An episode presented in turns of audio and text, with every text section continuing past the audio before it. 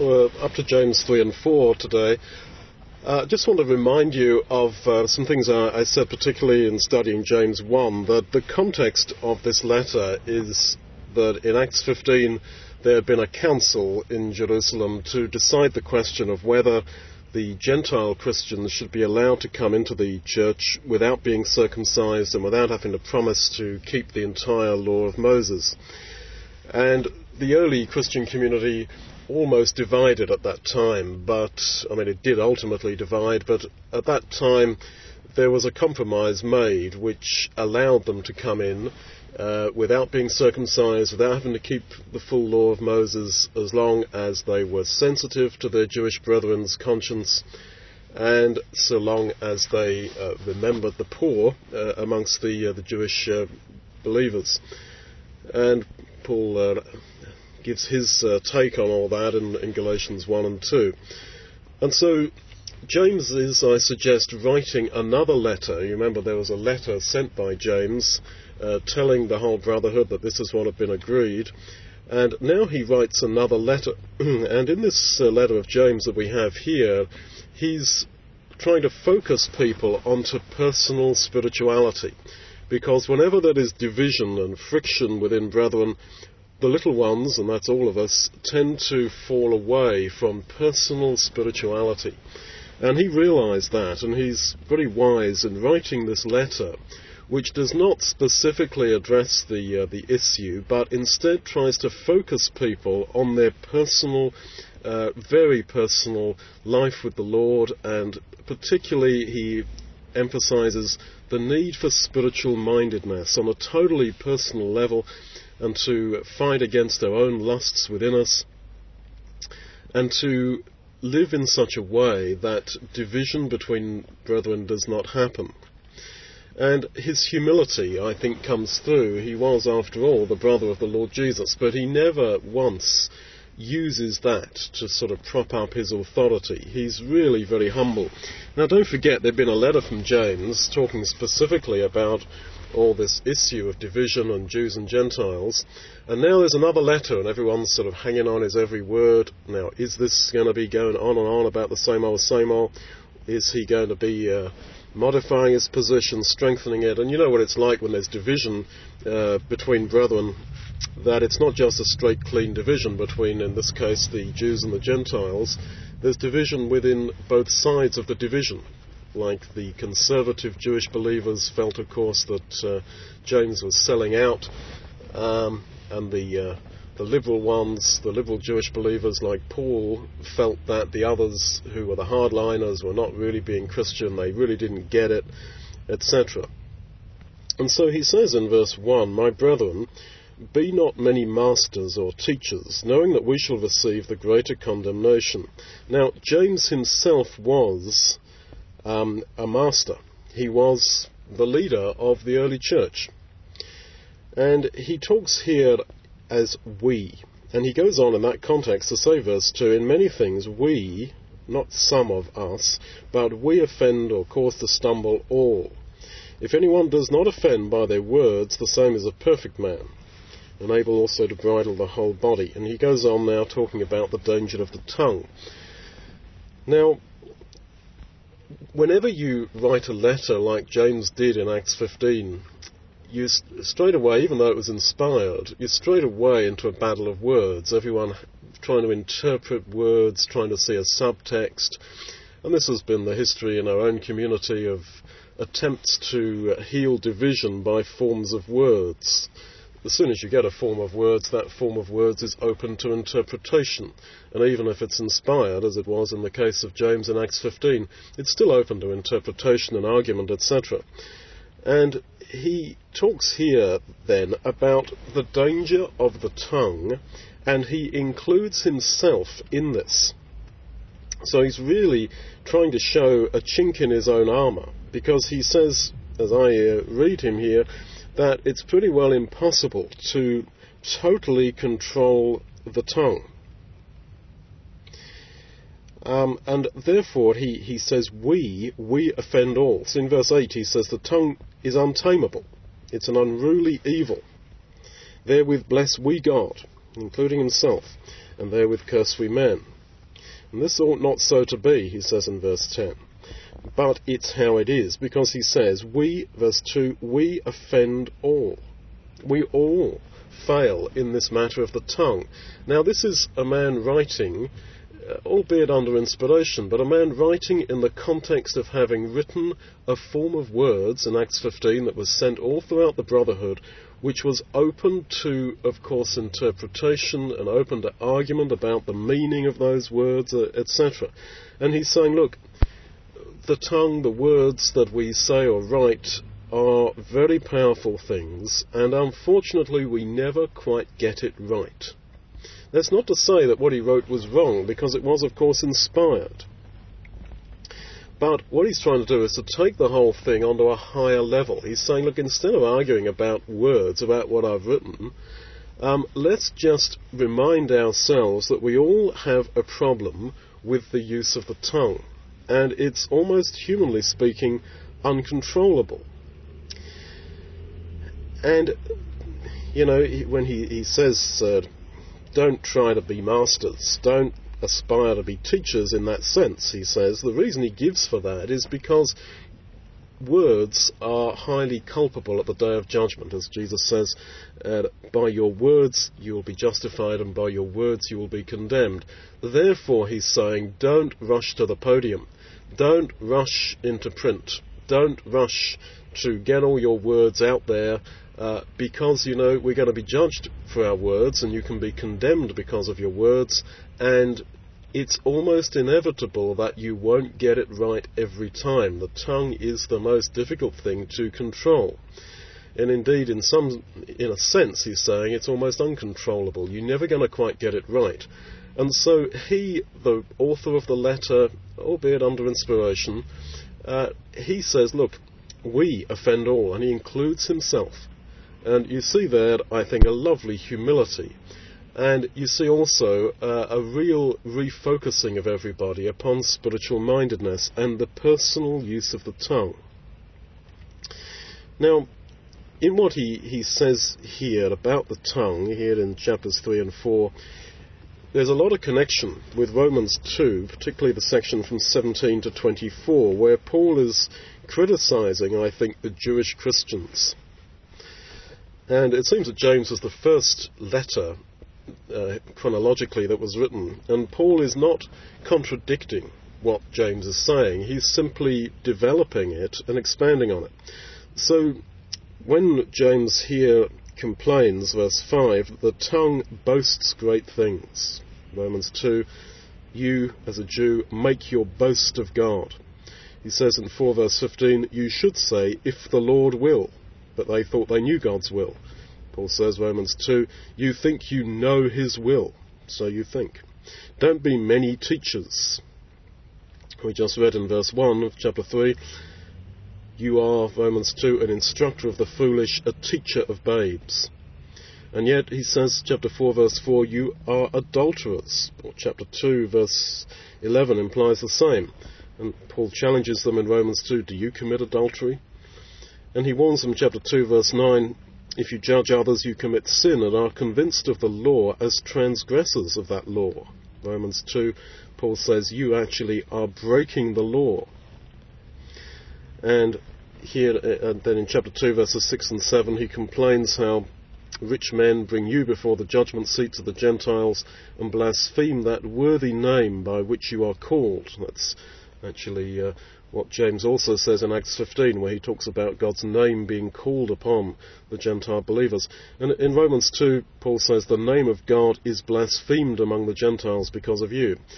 Why I've indulged in that bit of exposition is to show that Paul is alluding to James, but in agreement.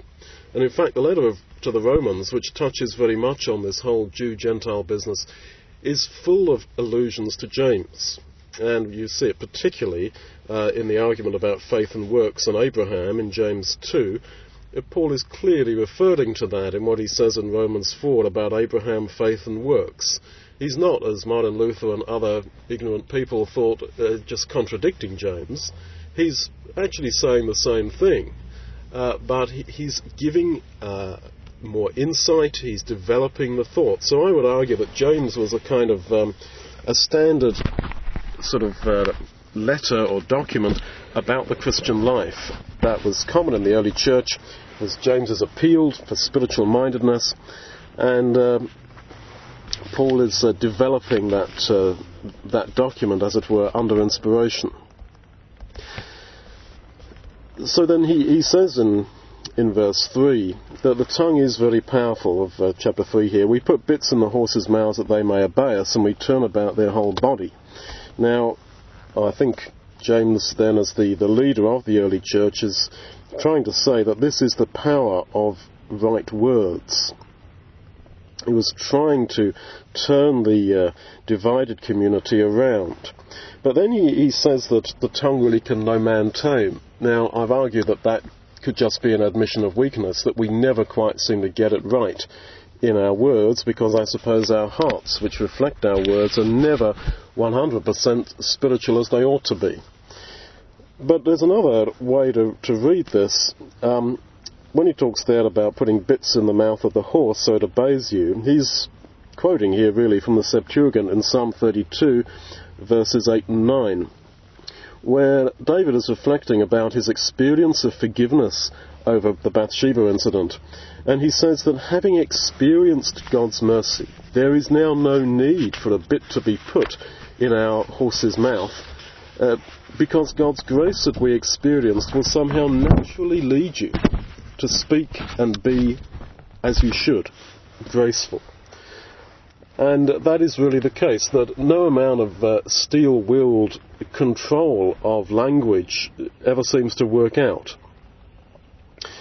But taking the Psalm 32 allusion forward, if we really have felt God's grace, and Paul, you know, in Romans 4 says that David really was the parade example of God's grace, and we are all part of uh, David in his sin there with Bathsheba Blessed is the, the man whose transgression is forgiven, David uh, said in his kind of soliloquy after realizing his forgiveness by grace. And Paul says, you know, that describes our blessedness. Every one of us is in his position, and therefore, you don't need to be like the horse that has to have a bridle put in its mouth your language and your use of language is controlled by your ever present sense, your awe at the grace that you have received. This is the way to gracious speaking, not steel willed self control, because we don't have that steel, unfortunately, within our, within our soul. It's realizing the extent of God's grace in forgiving us. So then, the ship is driven, he says in another metaphor, is driven by fierce winds, and this is uh, maybe connected by Paul when he says uh, Ephesians 4:14 that false teaching, particularly false Judaist doctrine, is like a, a strong wind.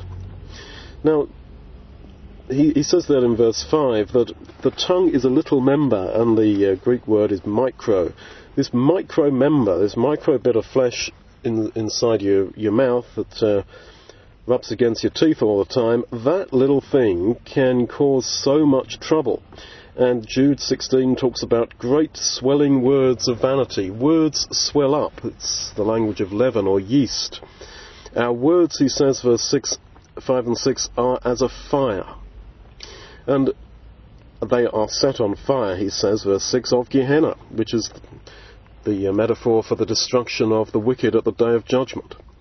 So, quite clearly, our words will in some sense be quoted back to us. In some sense, uh, at the day of judgment. That by our words we shall be condemned, and by our words we shall be justified. And so, really, language and how we talk and therefore how we think, this is of absolutely eternal importance. And so you understand why spiritual mindedness is of the absolute uttermost importance. It's so easy to say words. Words are cheap. And that little saying, words are cheap, you should add to it at the time. Words are cheap at the time. You can say what you want, you can write what you want, you can dash off an email, but the implications of that may be eternal. Now, you know, how would we feel if every email that we've written if every word we've spoken is quoted back to us at the day of judgment. Now, how physically, mechanically that works out, I, I have no idea, but I'm sure the meaning of time will have to be collapsed. The whole thing could happen in a in a, a, fraction of a second. It could happen in terms of uh, space, spatially. It could happen on a pinhead as well. If you collapse time, I suppose you collapse space, if uh, Einstein had it right. Uh, but my point is, don't worry mechanically how it's going to happen. We, in a sense, at the day of judgment, will meet all our words again. And again, another little uh, slick saying, um, may my words be sweet because tomorrow I will have to eat them. And that, that is really so true. He says here, verse 6, that the words defile the, the whole body. And this very much is uh, quoting the words of Jesus in Matthew 15:11. Those things which proceed out of the mouth come forth from the heart, and they defile the person. So then, by speaking fire, we are brewing up fire, we are kindling the fire of our own condemnation at the day of judgment. So then, we really have got to be careful. And yet, there is this uh, niggling problem that verse 8, the tongue can no man tame. What does that mean? And James saying, verses 1 and 2, look, don't be so keen to be a, a teacher because that involves using words and uh, you're bound to get your, your, your words wrong and words will lead to your condemnation. So, what's the bottom line of that? Well, I suppose there's two answers that occur to me. There's probably many, but one would be that, well, that is true in the flesh, but if we are awed by God's grace, a new man, a new person develops within us which uh, is different, which doesn't talk like that. Another is to say that James is really arguing here for salvation by grace. He's saying, look, your words will lead to your condemnation. We all get our words wrong at times. The tongue can no man tame. So what's the conclusion? We're all going to be damned, therefore, because we all speak wrong words. No, we're going to be saved, but it's going to be by pure grace. And that, therefore, is how we should uh, how we should live and act towards others. And of course, in the context he was writing, the Jew and Gentile issue, that was uh, so relevant. Another thought is that you know he talks here about the the tongue as being like uh, a snake uh, full of deadly poison. And yet the serpent in Eden was not to be tamed, it was to be destroyed uh, by the uh, by the seed of the woman. So you, you could say, well, the victory then in the end is Jesus, is Christ's, and we simply have got to identify with him. So then he, he goes on here. Um, again in the context of, of how we talk to others, saying verse 9, Therewith curse we men, which are made after the similitude of God. And in Genesis 9 verse 6, they're really told back then that because man is made in God's image, therefore don't kill other humans. So the fact that all human beings are made in God's image, this means that we should value and respect the human person. We are not to treat any human being as we would an animal or a, a rock of uh, stone or or a plant or whatever. There is something unique in humanity because we are all made in the image of God, and this, of course, includes non-believers as well. They are also people. They are also made in the image of God. So this whole idea of the image of God and that humanity is created in that image. This is so crucial in teaching us how we should respond and speak in this context to each other. And we live in a world, let's face it, where the value and the meaning of the human person is just degraded all the time. So, realizing and perceiving that basic implication of Genesis 1, that we are made in the image of God, that enables us, it empowers us to look at each other quite differently. So he says in verse 14, If you have bitter envying and strife in your hearts, you are lying against the truth. Now, there was a lot of bitter envying and strife going on uh, because of this uh, argument about fellowship of, of the uh, of the Gentiles, and he says that bitter envying and strife is in your hearts. And then in chapter 4, verse 1, from whence come wars and fightings among you? And there were wars and fightings over this issue of fellowship. And he says they come from lusts that are in you. Now, this is classic James. This is James, as always, lifting the whole issue of this interpersonal conflict that there was um, onto a higher level. That it's not about fellowshipping the Gentiles. He says, look, it's in your hearts. So then, any amount of any division that there is between parties within ecclesias is ultimately because of a situation within us. And you know, it's not a case of that group is right and that group are wrong. The issue is within the human mind. And really, that is uh, just so profound. And I, I keep talking about this because the issue of division between believers is, I would say, the number one reason, ultimately, why so many people lose their faith. The way that so many people fall away concerns me no end. And in the vast majority of cases, it is not that somebody got genuinely intellectually persuaded by another religion or another philosophy. It is nearly always in the end because of interpersonal fallout and friction and upset between persons. And this is really, in my opinion, what really destroyed the early church. Not so much the, the coming in of false teaching, but the, uh, as in false doctrine and uh, wrong theology. But the ultimate problem, I think, was this division between Jew and Gentile and this argument about the fellowship issue. Now he appeals to them, and don't forget he's writing to Jews who would appreciate this. He says, verse 11, that your tongue, your mouth is like a fountain. Does it send forth both sweet water and bitter? No, it doesn't. Now, any Jewish person hearing about sweet water and bitter would immediately have thought Exodus 15:25 that there God proved Israel at Marah that the bitter waters were made sweet. And how were they made sweet? By a tree being cast into the bitter waters. Now that must look forward in some form to the tree uh, of, of the cross, the tree upon which Jesus was, was crucified. That again, this is the way to, to change that bitter, that bitterness to, to sweetness. It's the great paradox uh, but how, how does that work out in, in practice?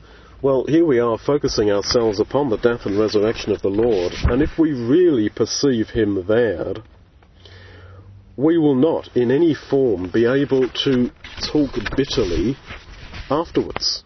It cannot be like that. Because He there, and the fact He did this for me, influences me. And it influences, therefore, the way I will speak one theme of James is a criticism of how the, the richer Jewish brethren were treating their poorer Jewish brethren. And he has quite a bit to say about this all the way through the letter, including uh, in chapter 4 particularly. And again, the context is there in Acts 15 and in Galatians 1, where the deal was that, okay, the Gentiles didn't have to keep the law of Moses, didn't have to be circumcised, but they should remember the poor, which Paul says in Galatians, I was very forward to do that. Um, to remember the poor Jewish believers. And yet the point is that the richer Jewish believers to whom James, it seems, is writing here, they were not looking after the poorer Jewish brethren, but were rather abusing them, not paying them their wages, he says in chapter 4. And so I think what he's saying is, look, you're exhorting the Gentile Christians to be generous to the poor Jewish believers, but you're not doing it yourself. So in chapter 3 verse 17, I think he's got that in mind where he talks about being without hypocrisy.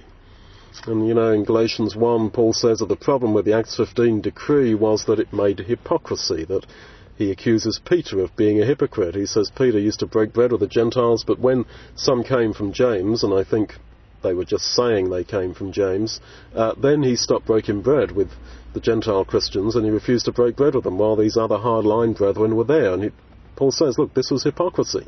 And he uses that word. And so here James, in a more gentle way perhaps, is making the same point. Don't be hypocritical. And he says that you should be, verse 17, easy to be entreated.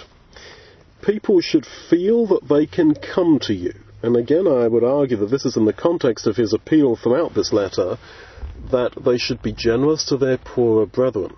Now, you know what it's like when you yourself have a problem. You think, who shall I go to? I couldn't go to him. No, we can't ask them. No, we, we, no, no. I just couldn't even begin to raise the question with her. You know, um, and we we don't want to be people like that. We should be people who are easy to be entreated, and of course we have plenty of practice, or we should have, of entreating because we entreat God, and He's very easy to be entreated, and that is how we should be in our attitude to to others. So then, all the time he's saying that going on now in chapter 4, that wars and fightings come from within you.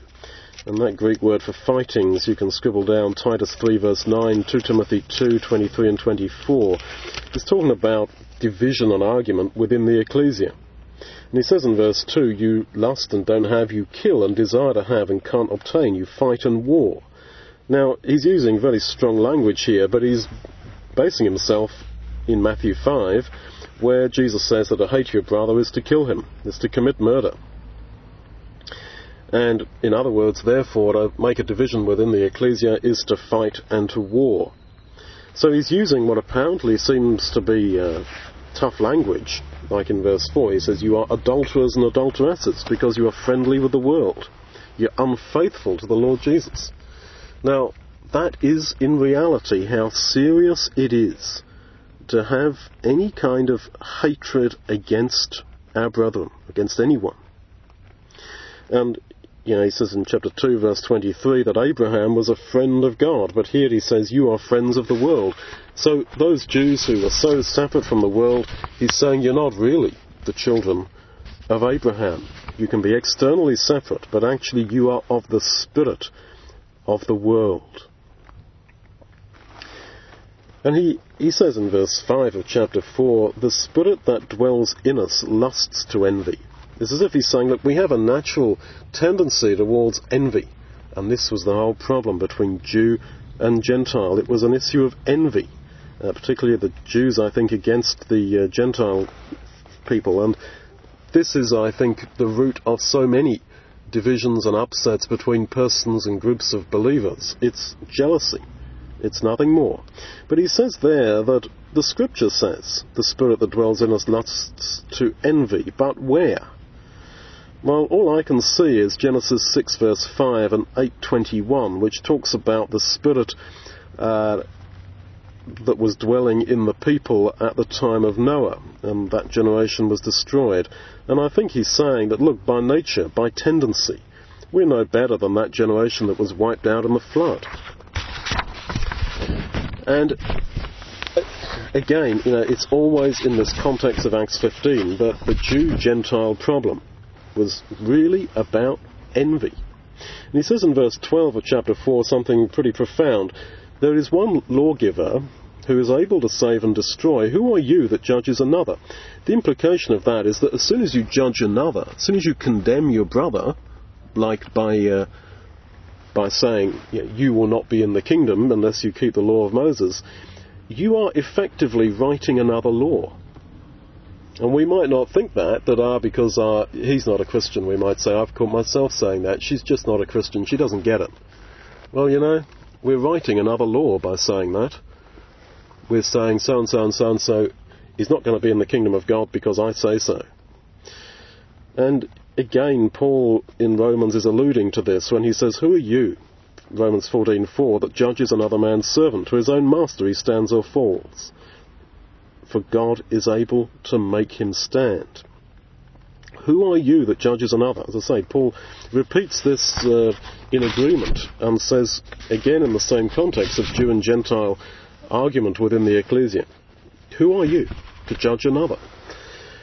And so we come now to focus our minds upon the uh, upon the bread and wine and upon the Lord Jesus on the cross. And let's just remember that that was the tree that was cut down, as it were, and had Jesus put on it uh, and was lifted up and was prefigured in the cutting down of the tree and the throwing of the tree into the bitter waters and making them sweet. This really is the key to changing us, to changing our our words. And again, uh, I like that uh, connection there when we talked about the tongue is like uh, our mouth, and you put a bit in the horse's mouth to turn it around, alluding to Psalm 32, 8 and 9, that really that is exactly our what, what we don't need anymore if, like David, we have been convicted of our sin and are convicted of God's grace to us. That somehow naturally your speaking, your thinking, your way of being will simply be different. And it's not a case of steel willed self control. Because we don't have that iron in the soul, that steel in our character, in our, in our psychology. We don't have that. And yet the experience of God's grace and the certainty of salvation, which is there for us, this is what fundamentally should change us.